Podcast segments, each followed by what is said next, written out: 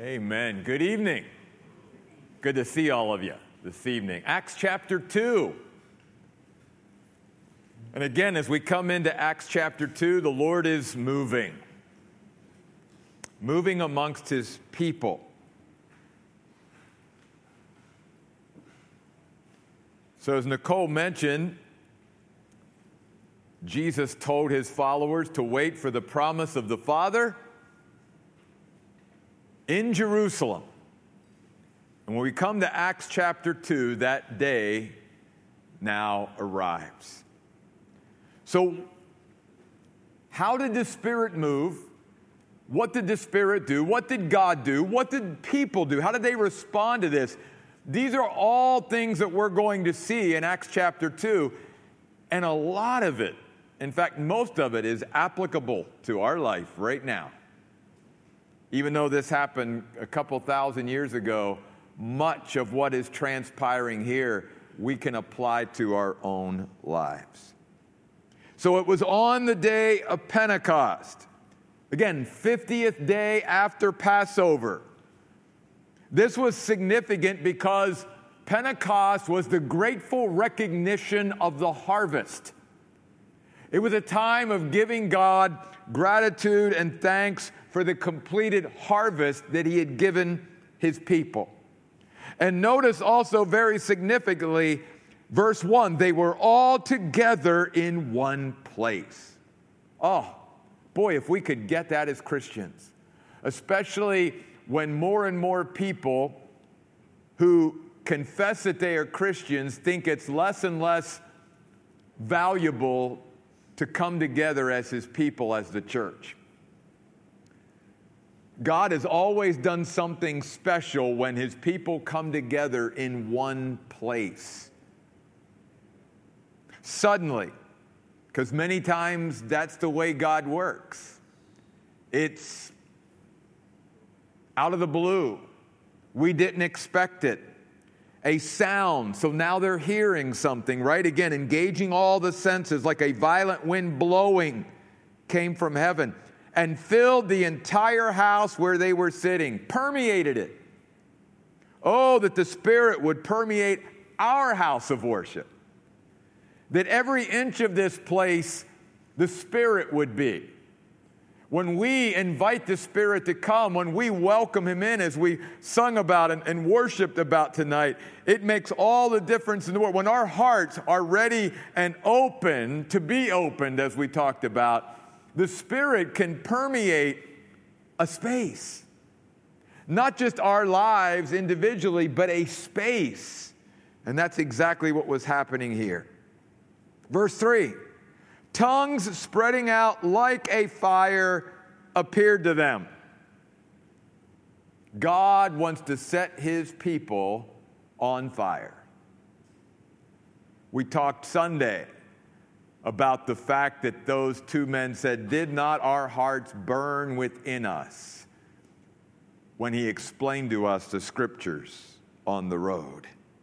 And I don't think it's an accident that one of the symbols, if you will, of the Holy Spirit coming upon his people was tongues of fire. And notice it rested on each one of them, settled over them, hovered over. It is very reminiscent of the what the Spirit did in creation. Remember back in Genesis?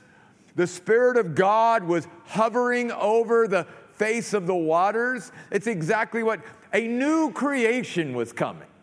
God was going to do something new, something fresh, and He was sending His Spirit into the midst of His people to bring them into a new dimension, if you will, with Himself.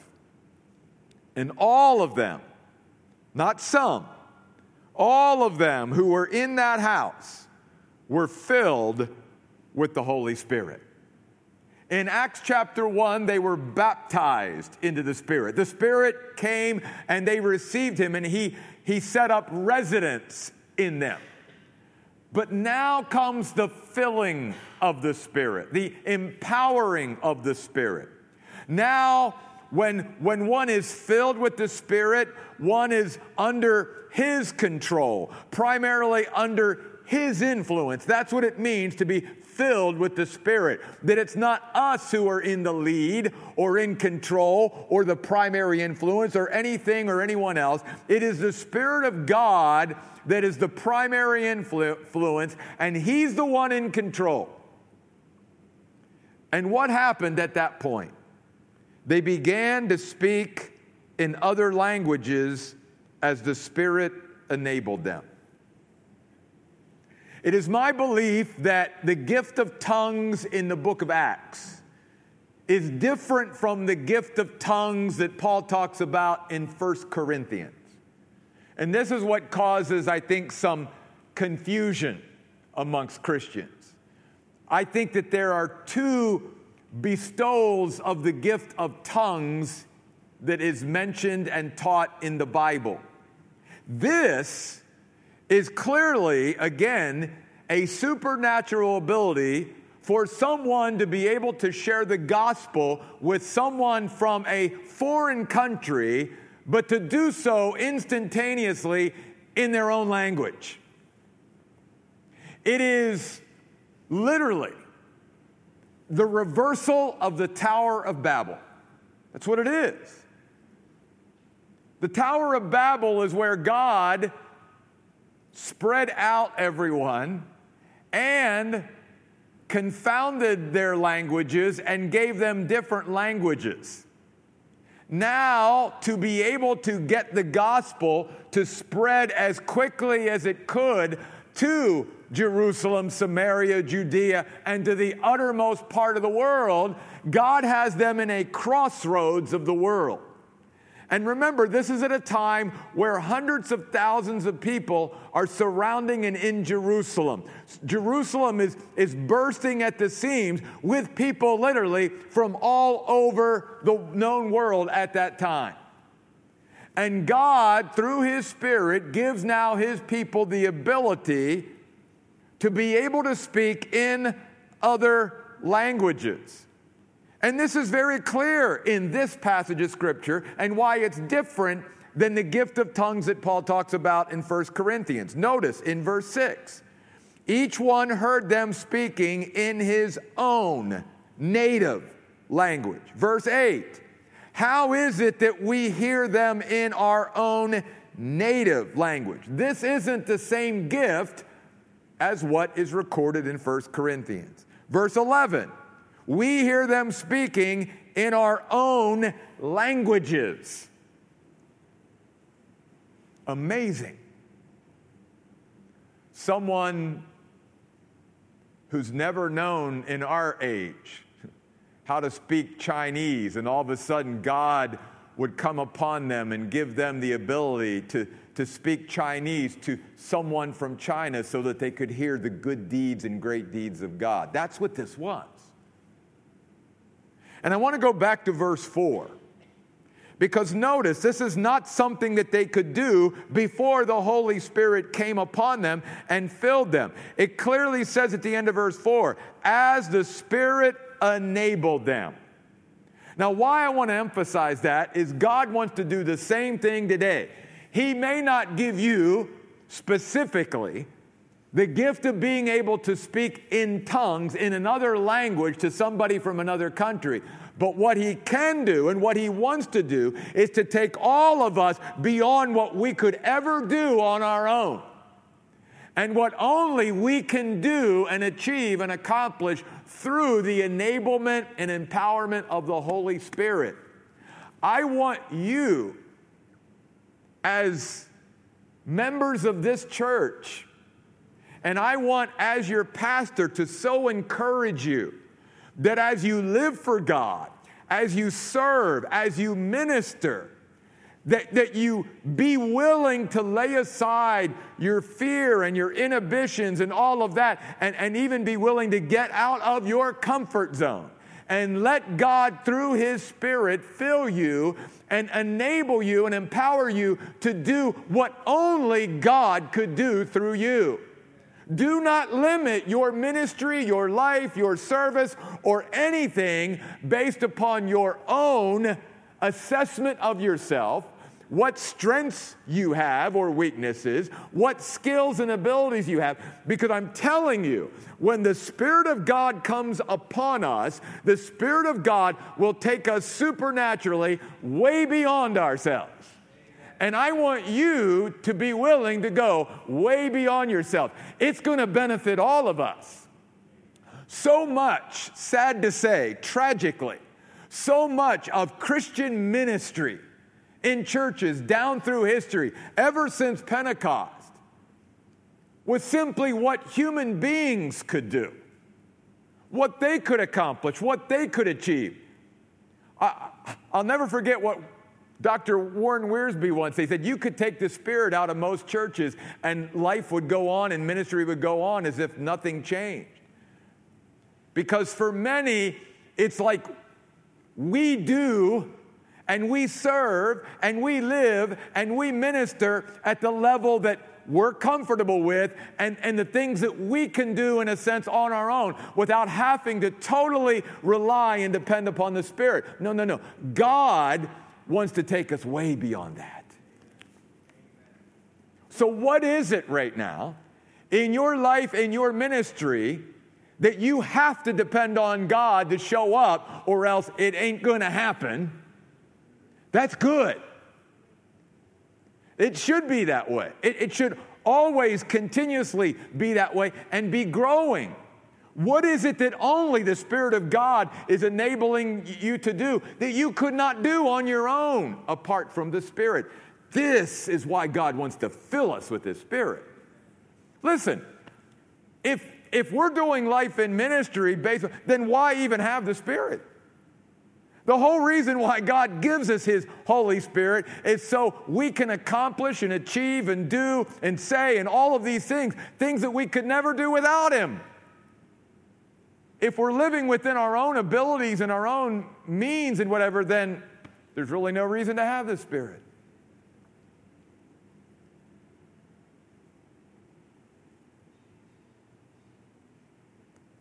Well, I'm going to come back to the reaction of the people after the gift of tongues was given by the Spirit at the end. But I want you now to look at verse 14. This again should be an encouragement. Who's standing up and going to preach a message and explain what is going on to all those there? Peter the one who failed the Lord, the one who denied the Lord, but the one who's been restored, the one who didn't have to forfeit anything that God had planned for him simply because he failed. Do not let your failures and those times in your life that you fall keep you from being all that God has for you because He never gives up on us and He is a God of restoration and a God of second chances. It is our spiritual enemy that takes our failures and when we fall and tries to hold them over us so that we won't get back up and stand up like Peter and be who God saw him always to be the rock. He stepped up, he stepped forward. And God may want you, like never before, to step up and step forward. Would it, may it be scary? Absolutely. But we do what God asks us to do in spite of our fears and our trepidations. Because we know the promise of His Spirit will enable us to do everything. And even as Nicole pointed out, He will equip us to whatever He's called us to do. So Peter stands up, he addresses them. And notice what he says You men of Judea and all you who live in Jerusalem, know this and listen carefully. Boy, is that even for us today. What does God want his people to do? He wants us to listen carefully and then know. Why? Because faith comes by what? Hearing. So Peter's saying to his audience, I need you to listen up so that you'll know. Know beyond all doubt. In fact, he says this over in verse 36. Notice this phrase in Acts 2:36. After he's ending his message or as he's getting towards the end of his message and concluding, he says, "Therefore let all the house of Israel know beyond a doubt with absolute certainty God wants to continue to grow us in what we know so that we will be more confident and certain about it. But we've got to listen carefully and yield our ears to the Word of God and to the revelation of God so that He can impart faith into us. Because faith comes by hearing. And we need to have open ears, as we talked about Sunday, so that the Lord can impart this knowledge that then can begin to sweep away the doubts that we may have. And we can grow then in our confidence and certainty as we live for God. Something amazing here that we also see the Holy Spirit doing in Peter is noticed throughout this message, this sermon, how Peter is now going back into the Old Testament and how the Holy Spirit is giving him understanding to be able to put pieces of the Old Testament that he's known for years. But now he sees these passages in a new light, and he sees now how these passages are actually applying to the present day and what they're going through. Folks, the Holy Spirit can do that with us, as I again talked about Sunday. He can open up our minds so that we see the passages of Scripture and the verses in a whole new light, and we can begin to put the pieces of the puzzle that we call the Word of God together, and we can see how it forms one unit. It's not Old Testament and New Testament, it is one continuous story of God. And it all ties together. And so notice in verse 16, he said, Oh, the prophet Joel, he spoke about this. How does Peter all of a sudden get this? Through the Holy Spirit.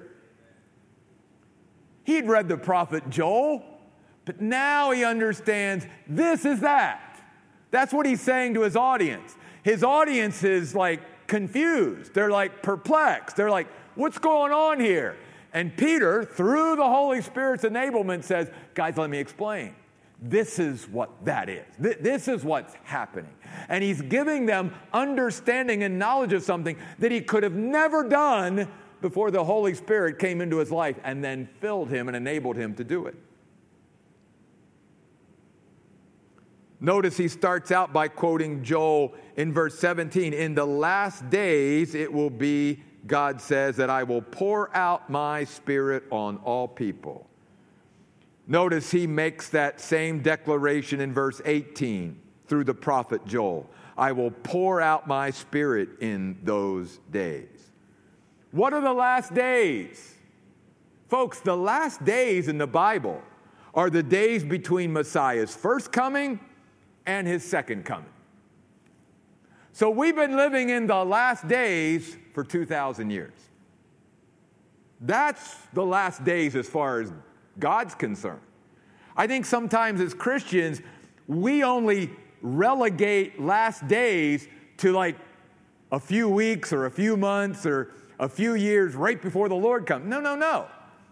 The last days, according to the Bible, are between God's first coming and his second coming. So, for the last 2,000 years, God has sovereignly chosen at times to pour out His Spirit on certain individuals, on, on, certain churches, on certain ministries, and it's God's sovereign choice of who He pours His Spirit out and what happens when He does.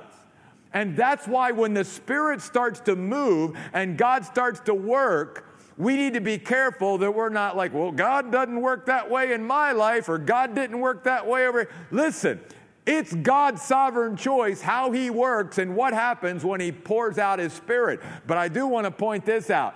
Joel emphasizes the fact that God doesn't want to just, just trickle the Spirit, He wants to pour the Spirit out. And when the Spirit is poured out, you and I are overwhelmed, if you will, by the Holy Spirit's presence. And, and we're just different. We're just different every day. We talk differently, we see things differently, we act differently, we serve differently. We, everything that we do is different because now we're seeing it through being immersed in the Spirit and being filled with the Spirit. And, and it's not something that, like in the Old Testament, where the Spirit of God just came upon them for a time to help them to achieve the role or the calling that God had for them, but then would leave. That's why David said, Lord, don't take your Spirit from me. That can't happen today. When the Holy Spirit comes with you and I in the New Testament, we are permanently sealed with the Holy Spirit of God, Paul says, until the day of redemption. The Spirit of God cannot leave us. Once He indwells you, you're indwelt permanently. But He can pour out His Spirit. And notice, when He pours out His Spirit, again, these people are doing things that they could never do on their own. Sons and daughters, verse 7, will prophesy. Young men will see visions. Old men will dream de- dreams. They will perform wonders. I will perform wonders. Verse 19, in the sky above, miraculous signs on the earth. I mean, and then verse 21, everyone who calls on the name of the Lord will be saved. Now, many relegate that verse to just salvation. And that certainly can apply here, but folks, that means you and I can call on the name of the Lord and be saved at any time. Because salvation isn't just that moment you and I accept Christ. We need deliverance and rescue throughout our life. And all we have to do is call on the Lord, and He will rescue us, He will deliver us, He will save us. But then you get to verse 22. And not only is He saying, This is what's happening, folks, and this is exactly what God said would happen in His Word. Notice something here, too the Holy Spirit is already taking the knowledge that Peter has because he read the Word of God and internalized it, and now he's bringing it to light and giving him deeper understanding of it. That's what God wants to see in our lives. God wants to see us do our part and be responsible and be diligent to immerse ourselves in the Bible, but then God will take what we have read and what we have studied, and He will bring even new light into it, and then will give us opportunity either in our own lives to, to encourage ourselves with it because we see that this applies to this situation in my life, and I can take comfort and encouragement and assurance from that. Or, like Peter, I can share that with somebody else and say, Let me show you from the Word of God what is going on here. Let me explain this to you. You see. But what is the central character in Peter's message?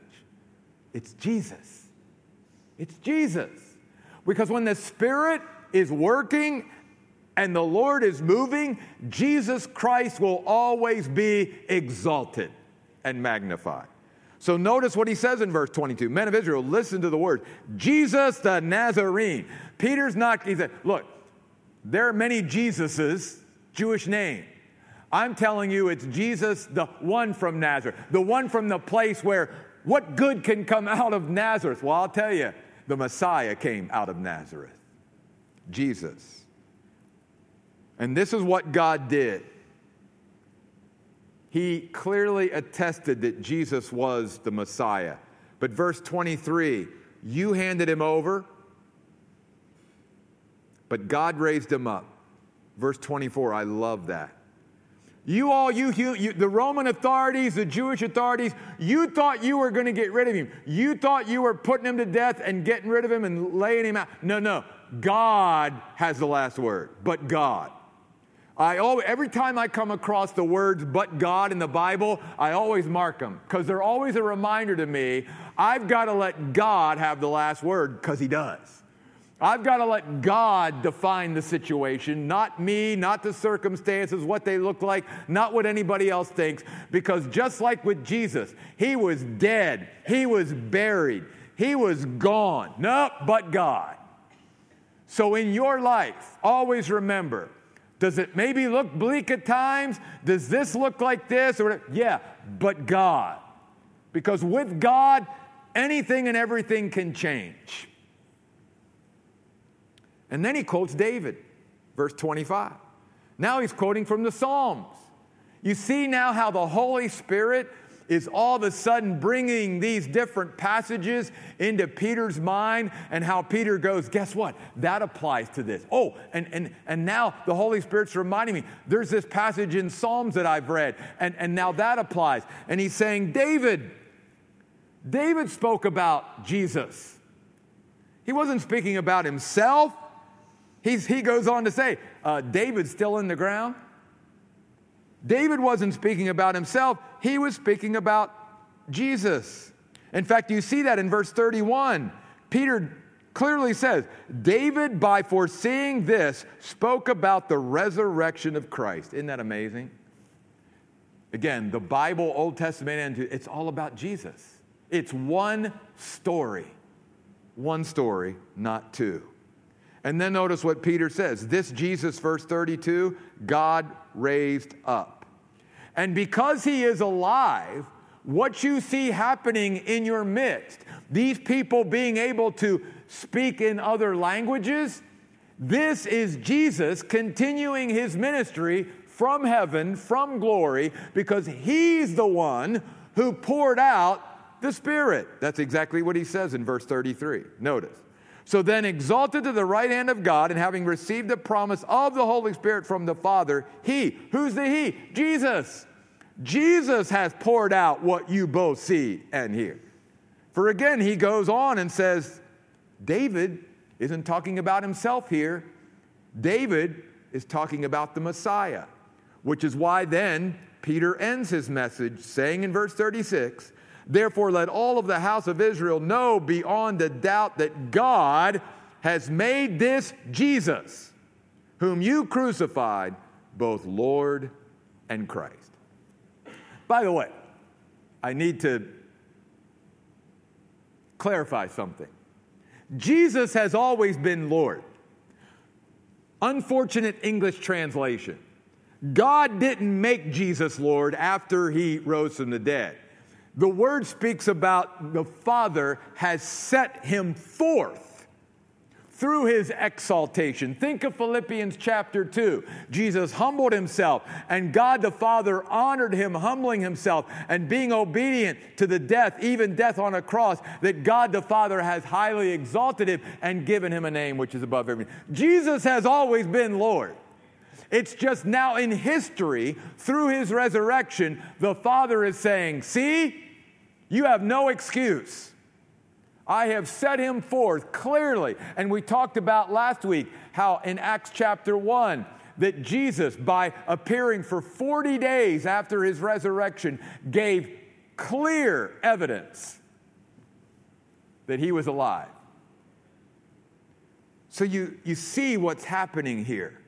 Not only is the Lord moving and the Spirit coming upon His people, enabling them to do what they could never do otherwise, but here's Peter now, all of a sudden stepping up and stepping forward and showing another aspect of what it means to be filled with the Spirit. Here's a guy who had read and studied the Old Testament all his life up to this point, but now all of a sudden has an even greater understanding because the Spirit has opened his mind. And now he's able to see how these things all tie in to what is taking place. God wants to do that in our lives. He wants you to, to diligently immerse yourself in the scriptures so that when you come to a place in your life where you need that wisdom and that knowledge from God, you've got it and you know wait a minute, here's some verses or a passage of scripture that applies to what I'm going through right now.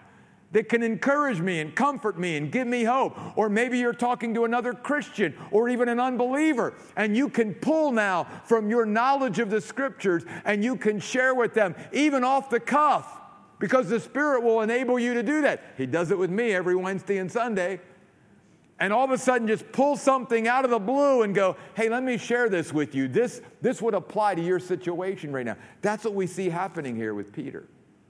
But notice, it's all about Jesus. It's all about Jesus and bringing them back to Jesus. So, what's the response? That, that's what I want us to see tonight as we end our study of Acts chapter 2. Well, notice in verse 37, when they hear this, they're distressed because many of them were there saying, Crucify him.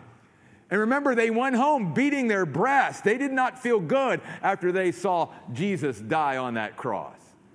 They're not feeling very good. So they say, What do we do, Peter? He gives them two things to do, two responses. One, repent. Have a change of heart. Open up your heart so that you can respond. And two, believe. That's what you see in verse 41. So those who accepted or believed or received or embraced or welcomed the message were then baptized. And notice, they were baptized after they believed, not before. And that day, 3,000 people were added to the church. The Lord was moving. The Lord was moving. But now I want to show you this. What were some other responses to what was going on? I want you to go back real quick to verse 7. Here was another response to what the Spirit was doing. They were completely baffled. It means to be awestruck. Sometimes God does something and we're just dumbfounded. Amazed would be another translation. Astounded. That's where these people were. wouldn't it be great if Christians welcomed being amazed? It's like, you know, like even Nicole point, sometimes when the Spirit starts working, we, we get afraid. It's like, no, no, I, well, yeah, it, it might be a little out of our comfort zone, but isn't it great that God wants to amaze us?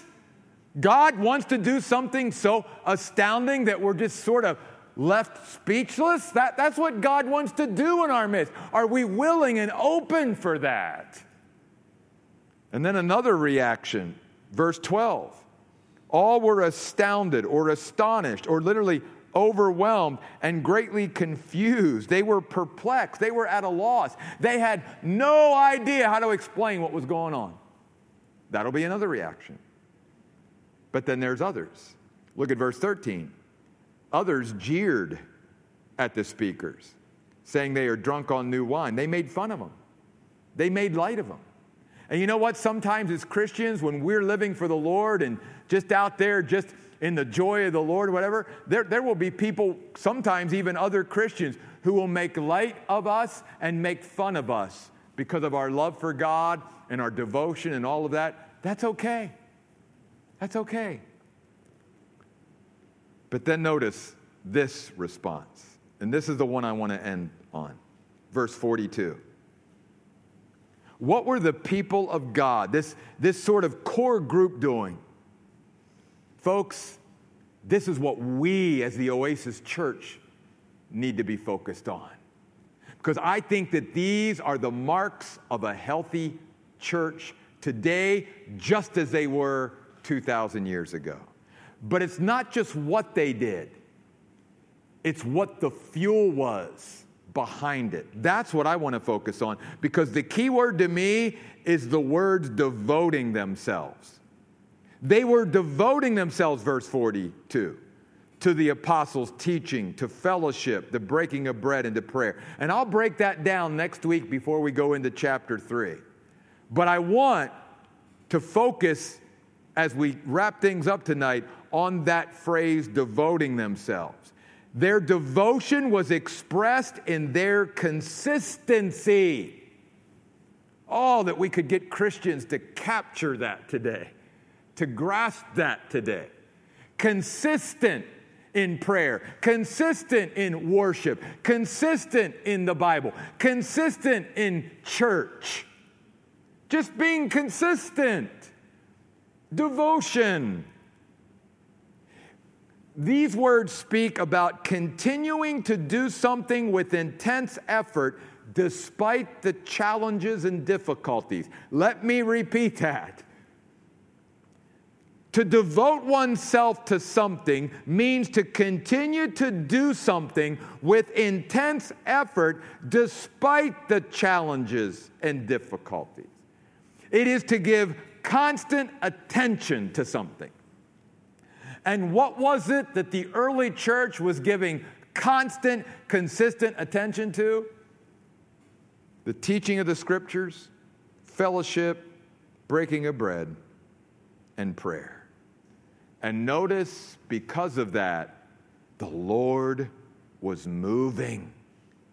The Lord was moving. Because at the end of verse 47, it says, And the Lord was adding to their number every day those who were being saved. The Spirit was there, and they were devoted, and God was at work. And oh, the possibilities when we open up ourselves to the Spirit of God. Father, we thank you tonight for that amazing day. I can only imagine, Lord, what they saw, what they heard, what they felt, what they experienced on that day. And yet, like many, they couldn't explain it, they didn't all understand it. They were awestruck, they were astounded, they were amazed, some were making fun. There were all kinds of different responses to what was going on. But there was a core of believers who, because of what God was doing and how He was moving, they were devoted to the things that really mattered. And God, may we take away from this chapter tonight and this experience of worship and time in your word tonight, may we take away from that that same devotion May we, God, ask you to make us devoted followers of Jesus Christ. May we be devoted to the things that really matter, that will matter a million years from now in eternity. And may we be just faithful, consistent followers of Jesus Christ. Use us, God, to magnify Jesus in our community. Use us, God, to exalt Jesus Christ in our community. Help us, God, as a lighthouse in this area to draw people to you. We pray in Jesus' name. Amen. Thanks so much.